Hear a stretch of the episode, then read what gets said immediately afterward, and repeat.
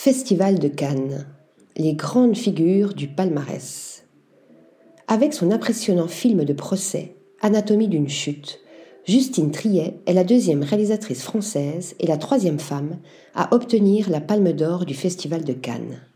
Elle succède à Julia Ducorneau, membre du jury cette année, récompensée pour Titane en 2021.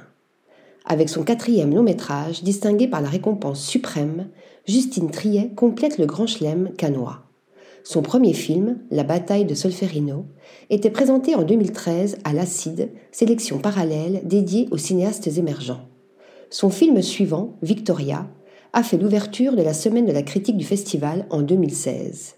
Puis Sibylle fut en compétition officielle en 2019. Ainsi auréolée de la Palme d'Or quatre ans plus tard, elle signe un parcours exemplaire. On peut saluer également au palmarès le prix d'interprétation masculine décerné à l'acteur japonais Koji Yakusho pour son rôle tout en retenue et profondément émouvant dans le très beau Perfect Days de Wim Wenders. Il faut noter également que le prix de la mise en scène est revenu au film le plus étonnant de la sélection, La Passion de Dodin Bouffant de Tran Han Ung, long métrage tout en tendresse véritable déclaration d'amour à la gastronomie traditionnelle française. Enfin, The Zone of Interest de Jonathan Glazer, film puissant, dérangeant et d'une rare maîtrise, narrant le quotidien de Rudolf Hoss, directeur d'Auschwitz et de sa famille, dans leur grande villa à proximité immédiate du camp d'extermination, repart avec le Grand Prix.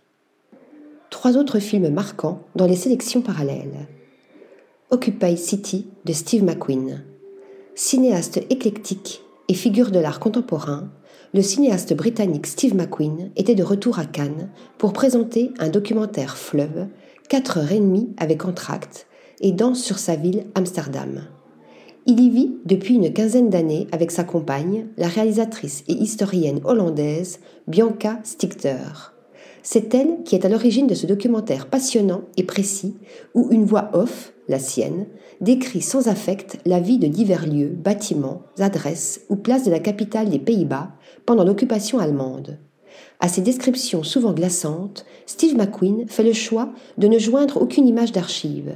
À la place, il filme ces mêmes lieux aujourd'hui, ou plutôt durant les moments historiques récents qui ont marqué le tournage du film, comme la crise de Covid-19 qui a fortement marqué la ville et ses bâtiments. Avec ce concept finalement assez simple, le cinéaste provoque un choc des images et du discours, offrant une intense matière à réflexion sur le travail de mémoire et le devenir d'une ville. The Sweet East de Chun Price Williams. Premier long métrage d'un cinéaste déjà remarqué comme directeur de la photographie, emblématique du nouveau cinéma indépendant new-yorkais, The Sweet East est une surprenante comédie en forme de conte de fées dans l'Amérique contemporaine. Dans ce film tourné en 16 mm, avec son image granuleuse qui fait sa signature, Williams nous embarque dans une virée dans l'est des États-Unis, suivant la fugue d'une lycéenne, l'impressionnante Talia Ryder, et ses rencontres avec divers personnages hauts en couleur.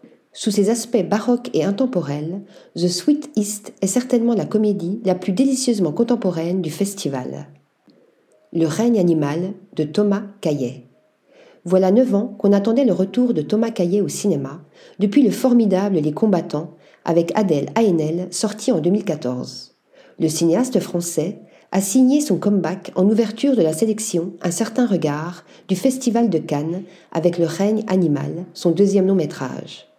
Dans ce récit de science-fiction, aussi intimiste que spectaculaire, et faisant appel à de nombreux effets spéciaux, Thomas Caillet décrit un monde où des mutations génétiques ont fait apparaître des êtres hybrides, mi-hommes, mi-animaux.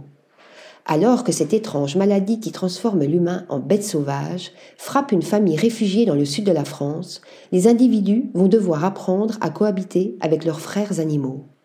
Porté par un casting impeccable, Romain Duris, Paul Kircher, la toujours parfaite Adèle Exarchopoulos, mais aussi Tom Mercier, découvert dans Synonyme de Nadav Lapide, le règne animal s'aventure audacieusement sur un terrain peu exploré par le cinéma français, le récit fantastique d'anticipation. Il offre une parabole passionnante sur le rapport entre l'homme et la nature, et on sait Thomas Caillet très engagé sur les questions d'écologie, déjà au cœur des combattants. Le règne animal poursuit dans la même veine avec ce film écrit pendant la pandémie de Covid-19. Ayant remarqué à quelle vitesse la population s'est habituée à des changements profonds liés au confinement, comme l'apparition de sangliers en pleine ville, le cinéaste et sa co-scénariste Pauline Murier ont la conviction que l'homme s'adapte très vite, tant qu'il n'est pas trop tard. Article rédigé par Pierre Charpioz.